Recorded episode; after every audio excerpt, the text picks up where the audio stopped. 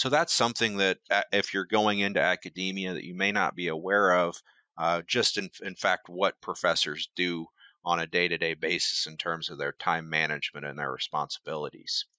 Um, but in terms of uh, when I started my career, um, I started at the University of Guelph um, in Ontario, Canada. Um, in that position, I had a, a split appointment between